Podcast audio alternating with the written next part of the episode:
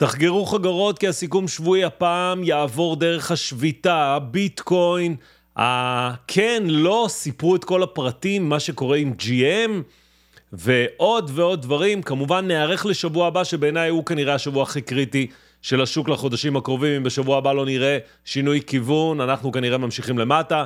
וכמובן גם נעבור על תיק חוכמת ההמונים. נסכם את השבוע בקיצור, יאללה, מתחילים. אז אני מיכה מאמריקה, אני מביא לכם את כל מה שקורה מהצד השני של העולם, שפה שרק אנחנו מבינים. כרגיל, כל מה שאתם רואים הוא כמובן על דעתי בלבד, איננו המלצה לפעולה ואיננו ייעוץ פיננסי. בערוץ שלנו בשבוע האחרון עלו מספר סרטונים שקשורים למה שקורה בישראל, לא בקטע המלחמתי, אלא דווקא בקטע הכלכלי. גם עלה הסרטון הסוף של השקל, היה לו בהתחלה שם אחר, אחרי זה שיניתי, זה כמובן עם השטר של הדולר והפנים שלי באמצע, וממש מתחתיו הכסף שלכם, גם דיון והסתכלות על מה קורה שם. אני יותר מממליץ לצפות בסרטונים האלה, לעבור עליהם, להסתכל עליהם עם בני בנות זוג. יש השפעה למה שקורה כרגע בישראל על הכסף שלכם, וחשוב להיערך לזה בהתאם, כי באמת, זה בכלל לא משנה אם אפל תעלה בחמישה אחוז או, או תרד בחמישה אחוז, אם אנחנו לא נבין מה קורה עם הכלכלה שלנו. עלו גם עוד סרטונים שאתם מוזמנים כמובן לצפות בהם. בואו ישר נצלול פנימה. אז איך נסכם את השבוע הזה? עוד שבוע אדום.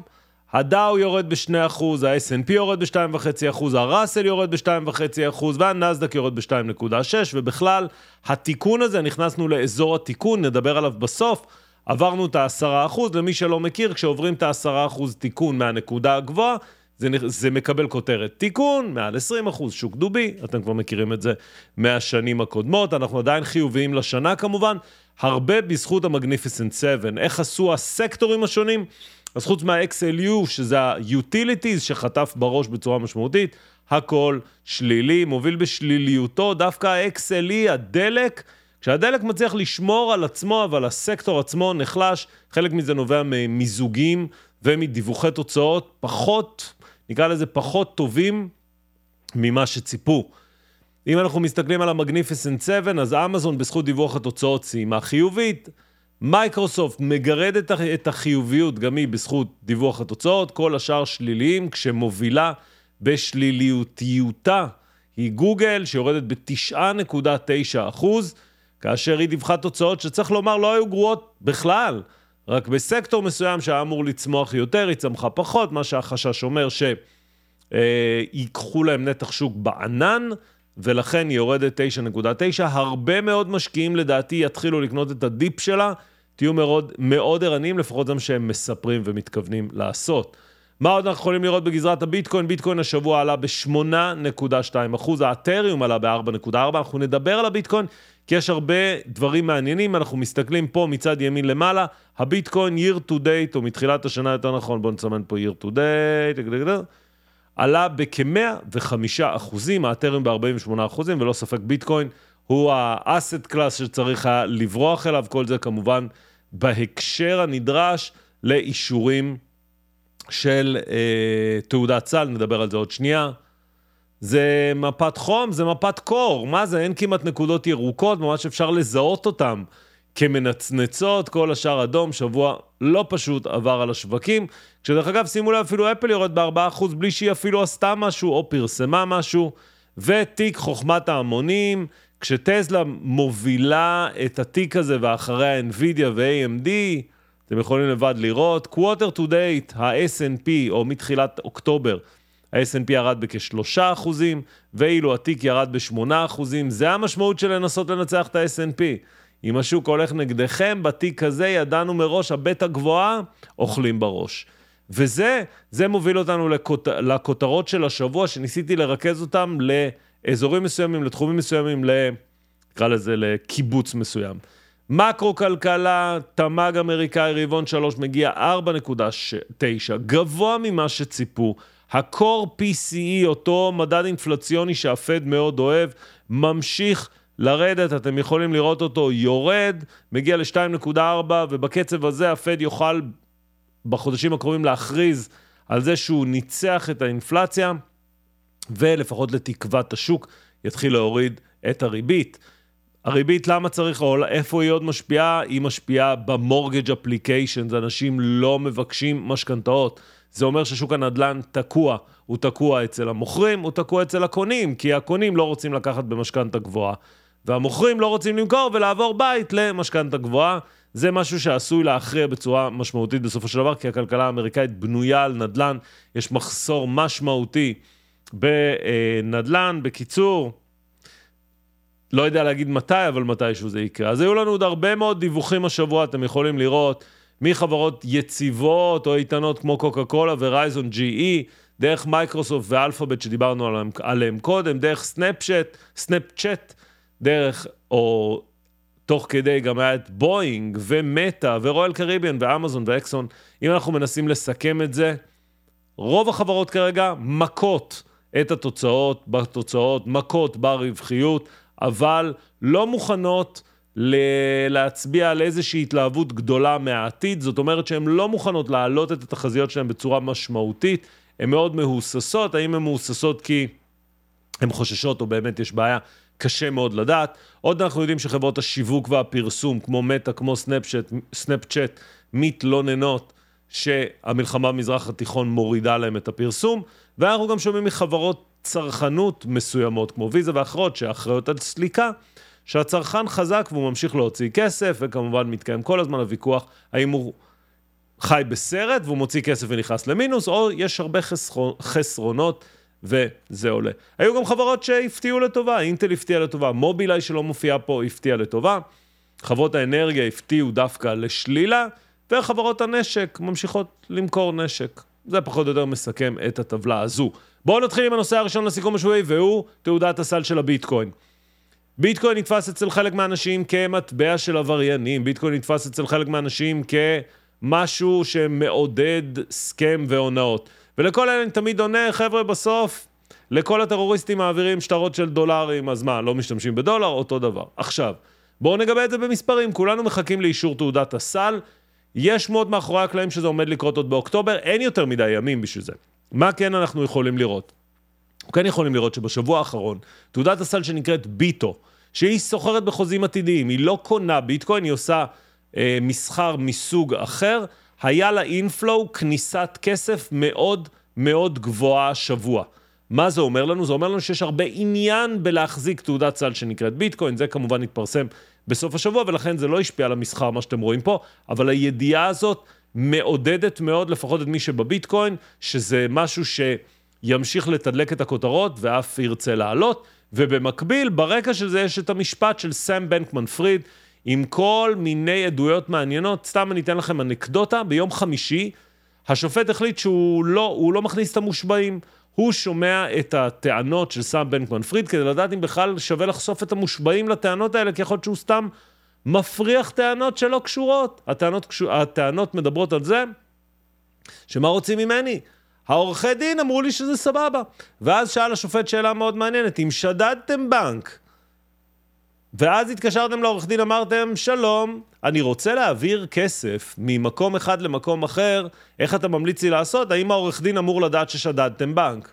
מעניין. אז כל הדברים האלה כמובן ברקע של הביטקוין, כשכמובן יש את כל הרעש, ביטקוין טוב, ביטקוין רע וכולי. הנתונים, אם אנחנו מתעלמים מהרגש, מסתכלים על הנתונים, את הכסף הגדול, מעניין להיות איכשהו חשוף לביטקוין. עם 1.7 מיליארד דולר נכנסו, שזה השבוע השני הכי גדול של התעודות סל, תניחו שיש לזה business. השביתה. יש לי תחושה שביום שני בלייב פתיחה נספר שהשביתה הסתיימה, אנחנו השביתה של עובדי הרכב, צריך לומר. פורד כבר די סגרו את הפינה. אחרי שפורד סגרו את הפינה, ממש ברגעים אלה הגיעה ידיעה שכנראה גם סטלנטיס, שזה ג'יפ וקרייזלר וכולי. אני מניח שגם GM יסגרו את הפינה ונסיים עם השביתה הזו. השביתה הזו, כפי הנראה, תאפשר או תגרום לעובדים במפעלים, מפעלי הייצור, להגדיל את ההכנסה שלהם ב-25%. היה להם שווה לשבות, לדעתי. אבל כמובן זה יגרום לצמצומים של מפעלים, לצמצומים של כוח אדם, כדי לממן את זה, כי אחרת אין שום דרך אחרת לממן את זה. אבל הסיפור הלא פחות מעניין הוא כמובן ההשפעות של זה. ההשפעות של זה על GM וגם פורד שהן דוחות את ייצור או השקות של דגמים חדשים, בעיקר בעולם החשמלי, מה שכמובן יגרור מצב שבו הם אולי יהיו רווחיים בטווח הקצר של החודשים, השנים, הרבעונים הקרובים, אבל הם בעצם מוכרים את העתיד שלהם תמורת ההווה, וזה לא מעודד את המשקיעים יותר מדי. ראינו את זה על מניית פורד, אחרי שהיא דיווחה תוצאות, היא קרסה כמובן על אף ההסכם וכולי וכולי, וגם GM.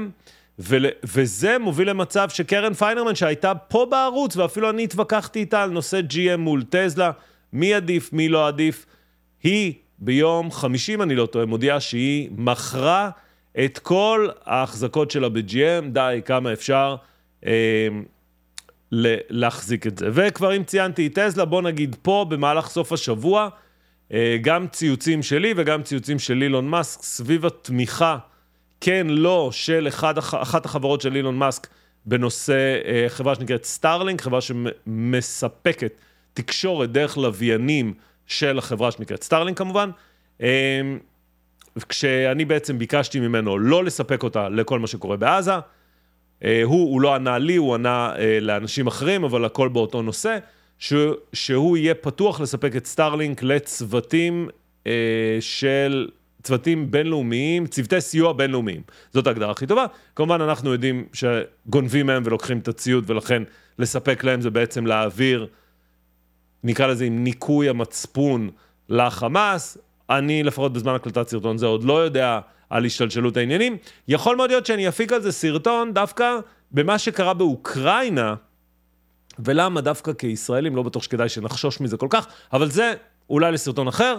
אמ, אתם מוזמנים לעקוב כמובן בטוויטר. בואו נחזור לפה. GM במהלך השבוע הודיע בהתחלה שהיא עולה, ש... סליחה. נקרא לזה ה-DMV, מכון הרישוי, הודיע שהוא שולל מקרוז, שזה היחידה או חטיבה או חברת הנהיגה האוטונומית של GM, הוא שולל ממנה את הרישיון להפעיל מוניות אוטונומיות בקליפורניה. כמה שעות אחרי, קרוז מעלה ציוץ שהיא אומרת, לקחנו על עצמנו את האחריות כדי לבנות חזרה את הביטחון של הציבור, אנחנו עוצרים את כל הפעילות שלנו. ברקע, מה שקרה זה בעצם הייתה תאונה, וכפי הנראה הרכב האוטונומי לא התנהג כמו שצריך וגרר את, ה, את הפצועה או משהו, היה שם איזה סיפור. הסיפור מסתבך. למה הוא מסתבך? כי מסתבר, לפחות מאחורי הקלעים, שמעתי את זה מכמה גורמים, אני מביא את אחד מהם, שלא רק שזה קרה, אלא בעצם את החלק הזה של הסרטון, בכלל קרוז, ואני אומר הכל לכאורה, אני לא בטוח, אני רק אומר לכם מה אני שמעתי ואספתי ממגוון מקורות, הם בעצם העלימו ממכון הרישוי כדי שלא ידעו את הנזק שקרוז עשתה. אז קרוז מבינה שלייצר נהיגה אוטונומית זה הרבה יותר קשה ממה שחושבים, והיא כמובן עוצרת את כל הפעילות חיצונית. יש צו, יש לדעתי עשרות עובדים של קרוז בישראל. אני ממש אשמח לקבל מכם מידע הרבה יותר מעודכן, אתם מוזמנים לשלוח לי אימייל, מיכה.סטוקס.ג'ימל.קום. אמ, זה נראה לי סיפור סופר סופר סופר מעניין, וזה ברקע, כי זה ישפיע כמובן על שאר החברות ועל הנהיגה האוטונומית. ג'יימי דיימון, נושא אחר לגמרי, ג'יימי דיימון עם ג'יי פי מורגן לא מכר מניות כבר לדעתי שנים רבות, והוא מודיע, אני הולך לממש מיליון מניות שיש לי בג'יי פי מורגן. מודיע את זה מראש, מכין את כולם לזה, זה כמובן מעיב על המניה ומוריד את מניית ג'יי פי מורגן ביום שישי, כשהוא מפרסם את זה בין חמישי לשישי, בכ-4 אחוזים, וג'יי פי מורגן בהחלט לא שמחה מזה שהמנכ"ל שלה לא מאמין במניה ומוכר. בעיקר כשהוא מוכר כמות כזו גדולה, שללא ספק זה לא סתם למכור. אנחנו נמשיך ונעקוב. וזה, זאת הבחירה הטובה ביותר שמצאו במורגן סטנלי, להחליף את המנכ"ל, מי שיושב פה באמצע זה המנכ"ל הנוכחי, ג'יימס גורמן, והוא יוחלף על ידי טד פיק. ושימו לב, הוא היה, צריך להגיד את זה באנגלית כדי שזה יהיה יותר ברור, ההומור יהיה יותר ברור. He was the best pick, קוראים לו טד פיק. והיא, המראיינת, היא לזלי פיקר. אז מה יש לנו פה בעצם? טד פיק פיקר. סתם, זה באמת בדיחה מטופשת, אבל אי אפשר שלא, זה מתגלגל על הלשון. אז יש את המנכ"ל חדש למורגן סטנלי, היה במורגן סטנלי, אם אני לא טועה, מ-99, עבד שם איזה שנה, שנתיים, בקיצור, עובד שנים, והוא ייכנס לתפקיד ב-1 לינואר 2024, יחליף את ג'יימס גורמן, אה, וידיעה שהזיזה את אה, חברות השבבים. NVIDIA, ביחד עם ARM, חוברות להקים או לספק שבבים למחשבים. פט גלסינגר, מנכ"ל אינטל, שאינטל בהתחלה נפגעה מהידיעה, אחרי זה דיווחה תוצאות והמניה עלתה, אומר, תשמעו, עד שהם יתחילו 2025, אנחנו כבר נהיה בעוד שני דורות קדימה, יהיו לנו שבבים הכי חזקים, אני לא רואה אותם מתחרים, ולהפך, הוא אפילו אומר, ARM, ARM בכלל מספקת את השבבים הפשוטים. רגע, אבל זה לא מה ששמענו כשהנפיקו את ARM, שסיפרו לנו שהיא מספקת את השבבים הכי מעניינים. בקיצור, חם בגזרת השבבים, זה כמובן השפיע על מניות השבבים שלכם שרציתם לדעת. זה אלה, אלה היו חדשות של השבוע שעבר. היו עוד כל מיני חדשות קטנות, אבל חסכתי. בואו נדבר על שבוע הבא ולמה הוא כזה קריטי. בעיניי שבוע הבא, אפילו יום רביעי או חמישי, יהיו הימים שיכריעו את הכל. בואו נתחיל רגע עם נתונים. שבוע הקרוב, השבוע מתקרב אלינו, שבוע עם כמות דיווחי התוצאות הגדולה ביותר בשוק. אתם יכולים לראות את הבר, כשבעצם השיא מגיע ביום אה, חמישי, בין רביעי לחמישי, בקיצור, יהיה לנו את כמות הדיווחים הגדולה ביותר, ולמי שלא מכיר, אנחנו פה בלייב כל יום, גם בפתיחה, גם בסגירה, מדווחים, עוקבים, רואים, שומעים, אתם יותר ממוזמנים לבוא ולהצטרף. מי החברות שידווחו? תראו, יש לנו פה הרבה מאוד חברות מאוד מאוד מוכרות ואהובות. כשאני אומר מוכרות ואהובות, זה אומר שאתם מחזיקים אותן בפורטפוליו שלכם. מ SoFi, מקדונלדס, Arista, שזה ה net networks, פינטרסט. מי עוד יש לנו ביום שני? בוא נאמר, זה העיקריות של יום שני. ביום שלישי זה מעלה הילוך, פייזר, קטרפילר, ג'ט בלו, Cameco, BP, Amgen, מרתון פטרוליום, בערב AMD, First Solar, Paycom, סיזרס ועוד ועוד. ביום שלישי יש לנו את נורוויג'ן קרוז, ביום רביעי, סליחה, נורוויג'ן קרוז, Humana, Wayfair, Generac ועוד ועוד. יום רביעי החברה שהפנדמנט, שמצב המניה מצביע על זה שהיא עומדת לסגור את שעריה, PayPal, רוקו, קוואלקום, סולאר אדג' שכבר נחרבה. מפה היא רק יכולה לעלות, זה עדיין לא אומר שהיא תעלה, יש סיכוי שהיא תמשיך ותחרב. Airbnb, Etsy, מרקדו ליברה ועוד, וזה מביא אותנו ליום חמישי. בבוקר, לפני פתיחת מסחר, פלנטיר, Shopify, Eli Lilly, Novo Nordisk, אולי ביחד יעשו זריקות אחת לשנייה, ומודרנה. בקיצור, אנחנו סוגרים את כל הנושא הזה כבר ביום חמישי. ובסיום מסחר, אפל, Square, שגם היא נסחרת כאילו היא עומדת לפשוט את הרגל, DraftKings, Carvana, Fortinet, סטארבקס, קוינבייס, בקיצור, שבוע עמוס, עמוס בהרבה מאוד חברות שאתם אוהבים ומכירים. דרך אגב, במהלך הלייב הקודם אתם ביקשתם, אחד הלייבים הקודמים, אתם ביקשתם שאני אכין סרטון שמסביר איך מחשבים את התנועה הצפויה של מניה, והנה, יש פה את הסרטון, כמה המניה תנוע בדיווח התוצאות. תנועת המניה הצפויה בדיווח התוצאות, גם את זה אתם מוזמנים לצפות, ובגלל שאני מעלה כמה סרטונים ביום, על חלקם אתם לא מקבלים התראות, אז אל תהיו מופתעים שאתם אומרים, רגע, אבל איך לא ידעתי על זה? זה קורה. ב-30 לאוקטובר, 30 לאוקטובר זה יום.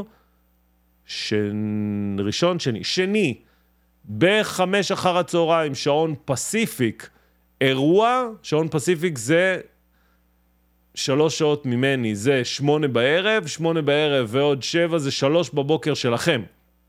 אירוע של אפל סקרי פסט, שאיפה שהיא הולכת כנראה להשיק מחשבים חדשים. למה היא עושה את זה אז? כי יש לה דיווח תוצאות. וזה מוביל אותנו לעוד דברים שקורים השבוע. אם לא חשבנו שזה הסוף, זה לא הסוף. יום רביעי, חוזרים לדבר. מי חוזרים לדבר? אני גולל עד למטה, הפד. האם יעלו או לא יעלו ריבית? התחושה בשוק, התחושה, הערכה בשוק כרגע שהם לא מעלים ריבית, ולא פחות חשוב לשמוע מה הם אומרים תוך כדי שהם לא מעלים ריבית. אז גם זה יקרה השבוע. נוסיף לזה את העובדה שבמהלך השבוע הרבה מאוד חברות, תראו כמה, עושות 52-week low מ Chevron לגולדמן סאקס, לבנק אוף אמריקה, ל PayPal, לפייזר, לפורד, להום דיפו, ל-UPS, לג'ונסון ג'ונסון, ועוד ועוד ועוד ועוד. למה אני מראה את זה? כי בעצם זה מחזיר אותנו ל-S&P 500. ה-S&P 500 מתחילת השנה עומד על כ-9 אחוזים, נכון לזמן הקלטה הזאת זה אפילו ירד 6.85, זאת אומרת הוא יורד ויורד. הוא מגיע לאזור מחיר 4,100, שכשדיברנו עליו לפני כמה שבועות זה היה נשמע לכולם, איך הוא יגיע ל-4,100? זה מאוד רחוק. אז כן, חלק לא מבוטל מה... מהתשואה הולך ונעלם. האנשים עם האג"חים פתאום שמחים, אומרים, או, oh, רגע, יכול להיות שאנחנו בסדר. למה אני מספר את סיפור המניות בעצם שהם 52 week low? כי גם על זה דיברנו. יש חלק אדיר של מניות שלא השתתפו בראלי. בסופו של יום הראלי ב-S&P 500 הונע מה Magnificent 7. האם זה אומר שהראלי נגמר והכל משתנה? לא בטוח. האם זה אומר שה Magnificent 7 יחזרו לעלות וידחפו את השוק למעלה? בהחלט יכול להיות. אני עוד לא יודע איזה סרטון אני אקליט למחר, יכול להיות שאני אתמקד בזה, נראה. למה כל זה רלוונטי? כי בעצם אנחנו נמצאים כרגע בין 4,100 ל-4,000 או 4,050. אלה יהיו האזורים שכולם יסתכלו עליהם. אתם יכולים לראות אותם כאן, אני רגע אעלים את המסך כדי שתוכלו לראות בצורה יותר ברורה. אלו האזורים שכולם יסתכלו עליהם, 4,046 עד 4,100. כבר שברנו את הממוצע 150, כבר שברנו את הממוצע 200, אנחנו מתחת לכל קו מגמה והמגמה היא מגמה יורדת. אבל לכל זה מצטרף כמובן העובדה שאם אני אעלה את אתר בספוק, אנחנו נגלה שאנחנו כפי הנראה במצב oversold. אם אנחנו במצב oversold, בואו נראה, אה, נלך ל-Major Averages, שימו לב, לא סתם אנחנו ב oversold, אנחנו ב extreme oversold, וכשאנחנו ב extreme oversold אתם יודעים מה תהיה תגובת השוק. יותר מזה, אם אנחנו נוסיף את CNN, Fear and Greed, אנחנו נראה שאנחנו נכנסנו שוב ל extreme Fear. איך כל זה מתכנס יחד, ולא, אין סיכום שבועי חלק ב', לפחות לא בתקופת המלחמה. זה אומר שבהחלט יכול להיות שיהיה לנו מתישהו איזשהו ריליף ראלי, שיצטרך לעבור מעל 4,200 ובעצם אז להתמודד עם כל הממוצעים הנעים, אבל בינתיים נקודת המוצא שלנו היא כזו שאם יש מישהו או משהו שיוציא אותנו מהמצב הזה, זה יהיו כנראה המגניפיסנט 7, כי החברות הקטנות, ההשפעה שלהם על ה-S&P היא מאוד קטנה. ואז זה מחזיר אותנו חזרה להשפעה ההולכת וגדלה כמובן של ה Magnificent 7. מי שלא יודע מי זה ה Magnificent 7, בואו נחזור על שמותיהם. הם אמזון, מייקרוסופט, אנווידיה, טזלה, אפל, מטא, גוגל, אה, ואפשר גם להוסיף פנימה את AMD ואילי לילי וכולי, החברות הגדולות בשוק. זהו. זה מה שהיה וזה מה שיהיה. 22 דקות, קיבלתם את הכל מרוכז, מתומצת, ועכשיו, עכשיו יש זמן לראות את הסרטונים שפספסתם לאורך השבוע. אנחנו ניפגש מחר גם בסרטון הבוקר, אנחנו ניפגש גם בלייב פתיחה אם אתם במסלולים המתקדמים בקהילה, יש לנו כמובן לייב 20, כרגיל, כל יום ראשון בערב. אמ, אם תפרגנו בלייק זה כמובן בסך הכל יעזור לאלגוריתם של יוטיוב להבין שהבנתם ושנהנתם. ואנחנו ניפגש בווידאו הבא, בלייב הבא. דרך אגב, אם אתם רוצים לשמוע את אותה גרסה באנגלית, חזרתי להעלות את הסרטונים באנגלית, אם אתם רוצים לדעת איפה הם נמצאים, הם נמצאים בערוץ היוטיוב שנקרא Stock Talk with Micha Stocks. שבוע שעבר חזרתי להעלות, אחרי כמה שבועות כמובן שלא העליתי, ואתם מוזמנים לשמוע את אותה גרסה, אולי בלי הבדיחות, במקום אחר. עד הווידאו הבא, עד הלייב הבא, אני הייתי מיכה מאמריקה. יאללה ביי.